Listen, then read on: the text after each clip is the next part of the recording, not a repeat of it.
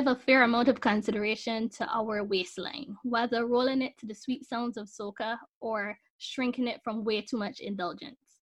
But maybe we should spare a few more thoughts for what lies below the waistline. Today on Chat Shack, we have Dr. Rashida Daisley, Medical Director of the Barbados Family Planning Association and Vice President of the Barbados Association of Endometriosis and Polycystic Ovarian Syndrome, PCOS. So, welcome, Dr. Daisley, and thanks for joining us. Thank you so much for having me. Yes. It's a pleasure. Excellent. So, today I want to talk a bit about sexual and reproductive health, you know, which means that people are able to have a safe and satisfying sex life and they have the capability to reproduce and the freedom to decide if, when, and how often. So maybe we could start with what is the mandate, you know, the role of the Barbados Family Planning Association. Okay, so the role of the Barbados Family Planning Association is basically to bring these um, sexual and reproductive services to the persons and make it more accessible for persons. I think we'll get into it a little bit later, but obviously, healthcare on a whole, and specifically sexual and reproductive health, there are a number of barriers um, to accessing it. So, our mandate really is to make more affordable and accessible care for persons, regardless of their class, their ethnicity, especially their gender and sexual orientation. Okay. Good. So, I mean, as the new medical director, or maybe I should say newish, because I mean, you, you've been there a little while, but still relatively yeah. new, I suppose. Um, um, so, what are your goals? You know, what do you want to achieve by the end of your tenure? You know. Okay.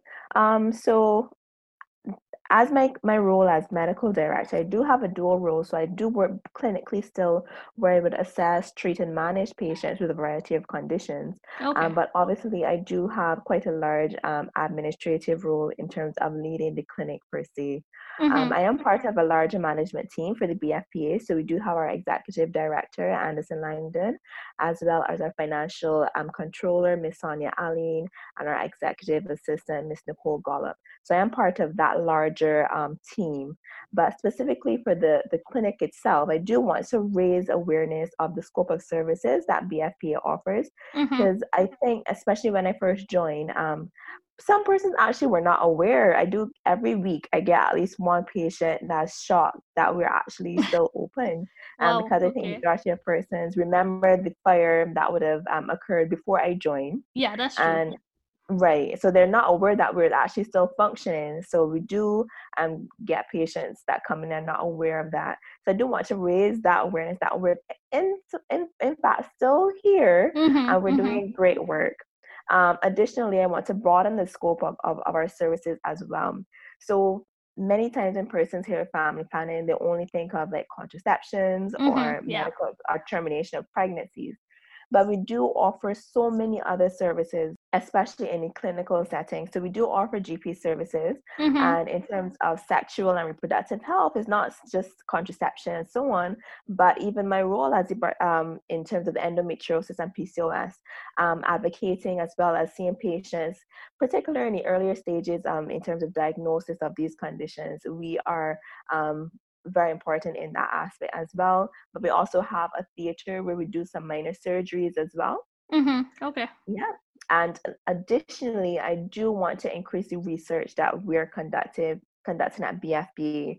So not only research from us, but other persons coming in that would be able to use our research mm-hmm. um, to help to to further certain um, awareness and and information about certain conditions. Okay. Well, that seems like a, a big, you know, a, a, long list of goals, but I'm sure that you will be able to achieve those at the end of your tenure. Yeah. Um, so I was, you know, I was also wondering what you would say are the most significant challenges facing women with respect to their reproductive and sexual health.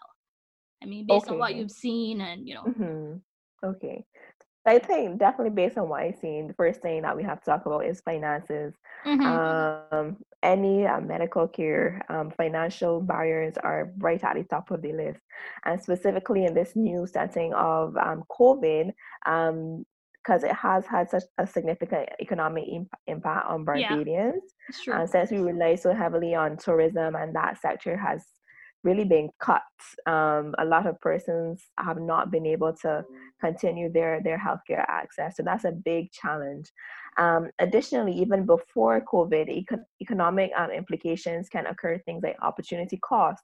So many of the ladies, when they come in, sometimes they, for example, their pap smear, they might not have had their pap smear mm-hmm. well beyond the due date. And yeah. they're saying that obviously they don't have the time to take off from work. If they leave work to come and do this, they're going to lose a whole day's pay or they're mm-hmm. going to lose this. So things like that all also um, do um, place, pose a barrier. Additionally, there are some other barriers, for example, psychosocial barriers, for example, stigma, particularly internalized stigma. Um, that's more so in our society um, because sexual and reproductive health is still quite taboo talking yeah, about it. It's true. Yeah, even with your physician or even some physicians talking about it, it is still quite taboo. Um, mm-hmm. Um, so that does pose a barrier as well.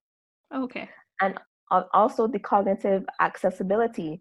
Um, in school, we're not really taught too much about um, comprehensive sexual and reproductive health. So a lot of the persons sometimes don't even like have that a broad understanding of, of what falls under this umbrella.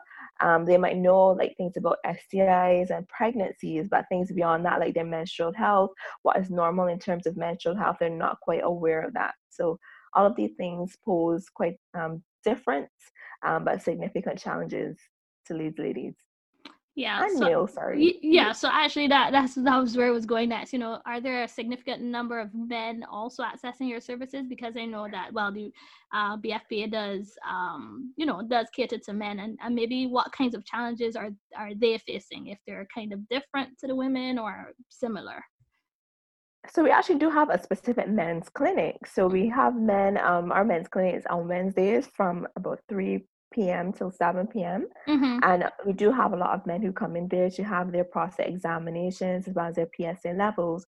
Um, so I, in particular, at our facility, we don't really see um, men having those hindrances to accessing the men's health care.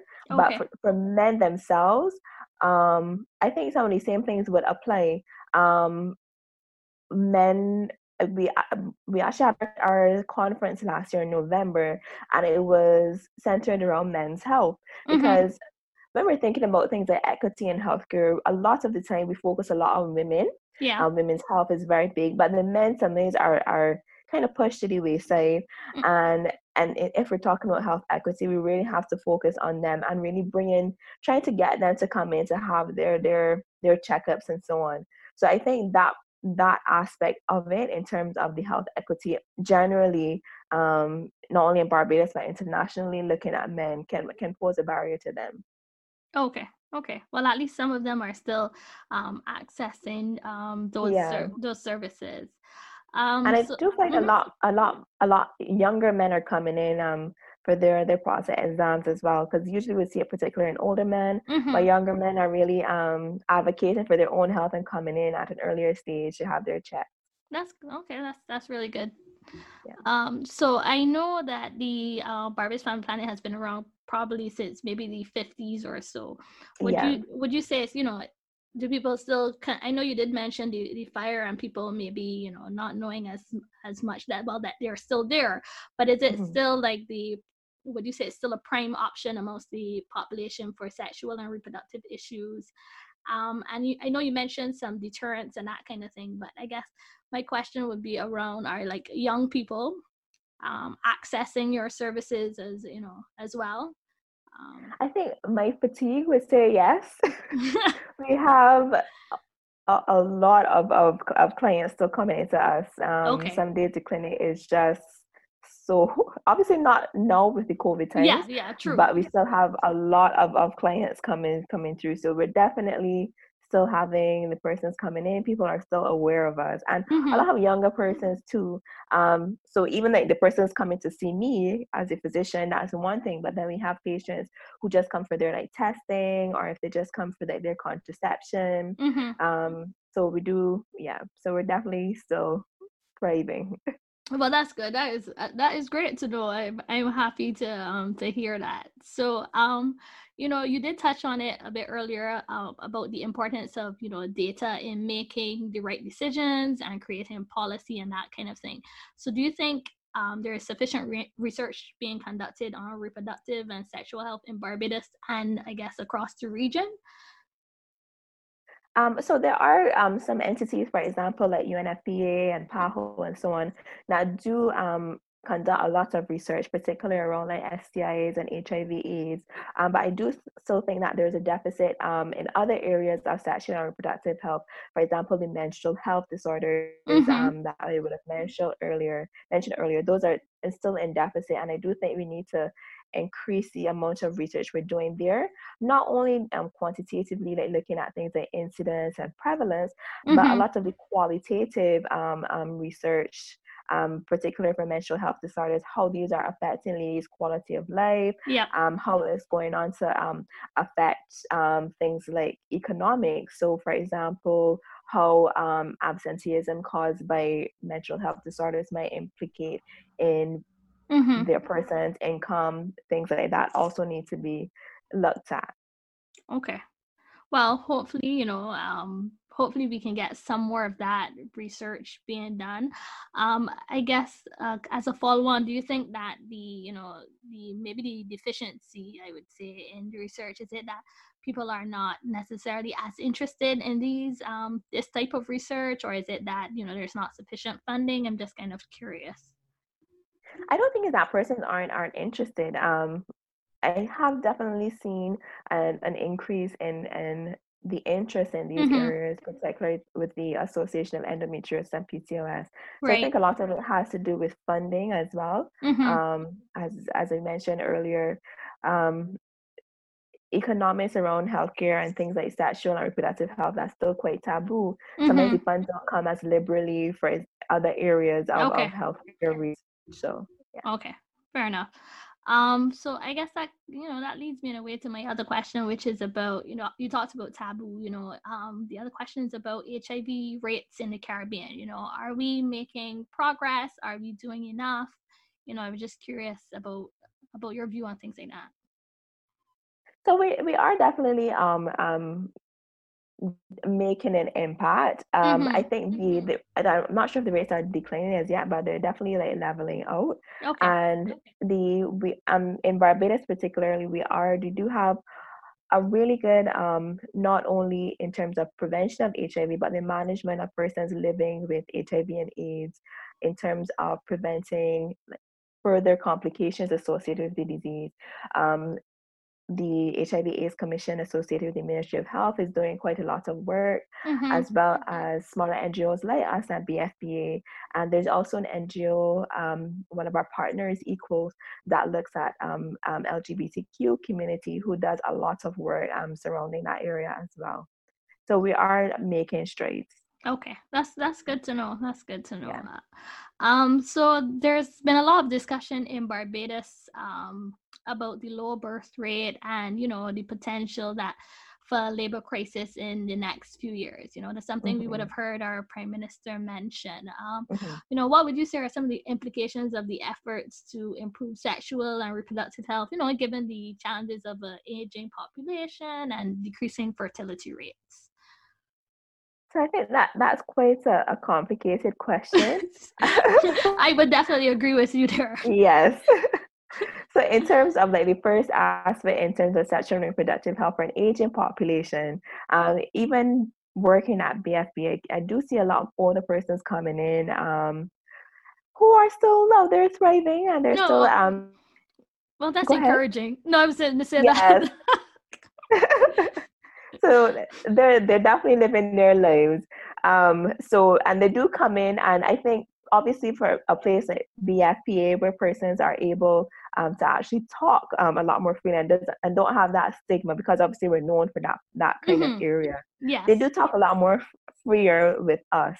Um, but I, I do think that particularly among physicians and so on, sometimes it might be a bit more taboo mm-hmm. in terms of talking about that.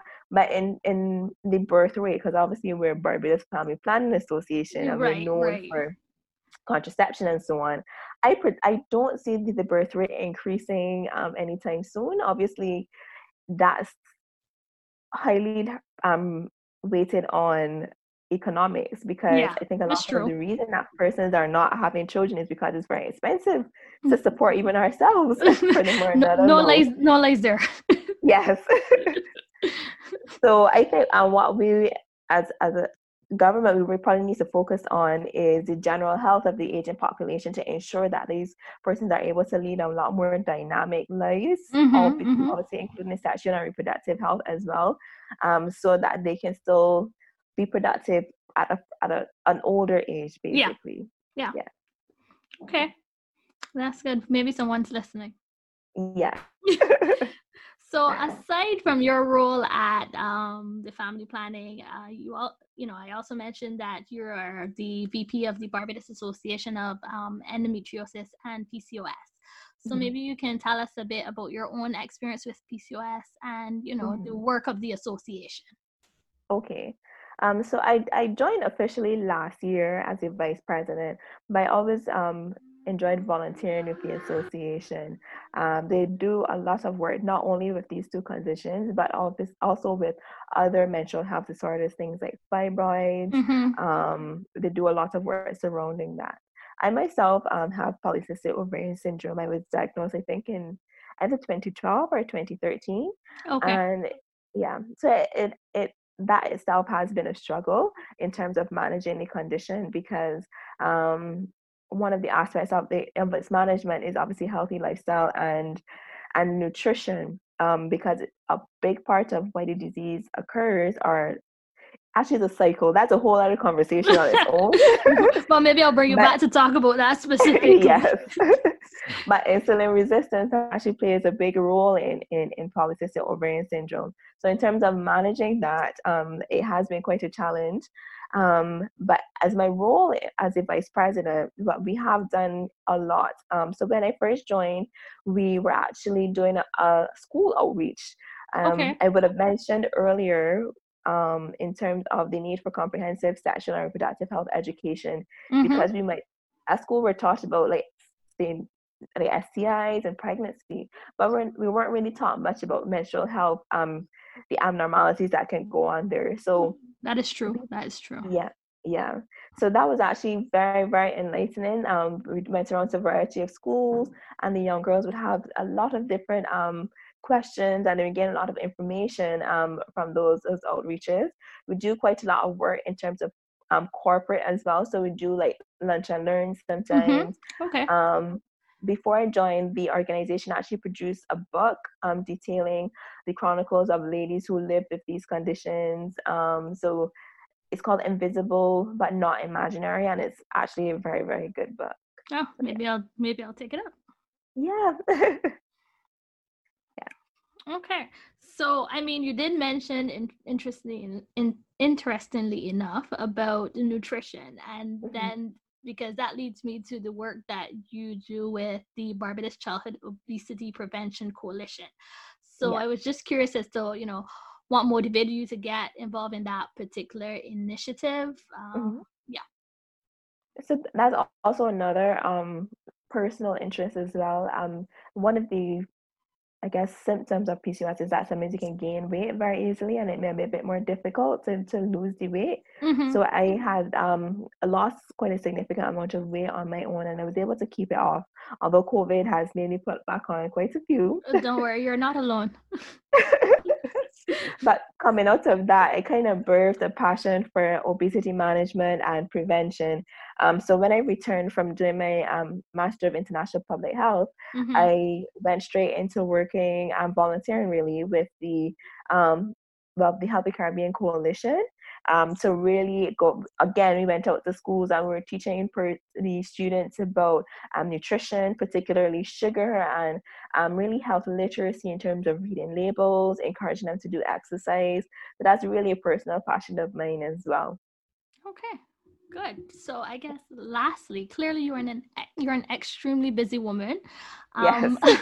but I know there was a time when you also ran a book club. So I'm just curious, what's on your nightstand these days? You know, what are you reading, or maybe what's the Oh. last good thing you've read? So actually, as we're talking right now, I just picked up this book from downstairs by my mom, um, and it's called "The Universe in an Atom: The Convergence of Science and Spirituality." Mm-hmm. I haven't started reading that just as yet. So I plan to start reading it today. And um, I just finished You Are Badass at Making Money by Jen Sincero. Okay. I absolutely love that book. So I would implore anybody out there to go and, and read that as well. Well, I have to say I have not read any of these two books that you mentioned, but but I do love reading, though I've been um, listening to audiobooks more lately. But I will definitely check them out and I'll let you know yes. what I think. no problem.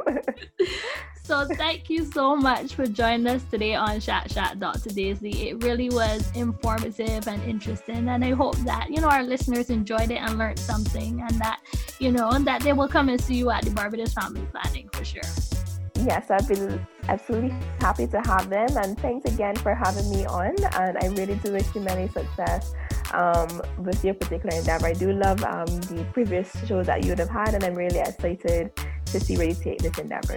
Thank you so much. So have a great day. You as well. Thanks for listening. Don't forget to join us every other Wednesday for another episode of Chat Shack. Subscribe to our podcast using your favorite podcast platform. We are on Apple Podcasts, Google Podcasts, and many more.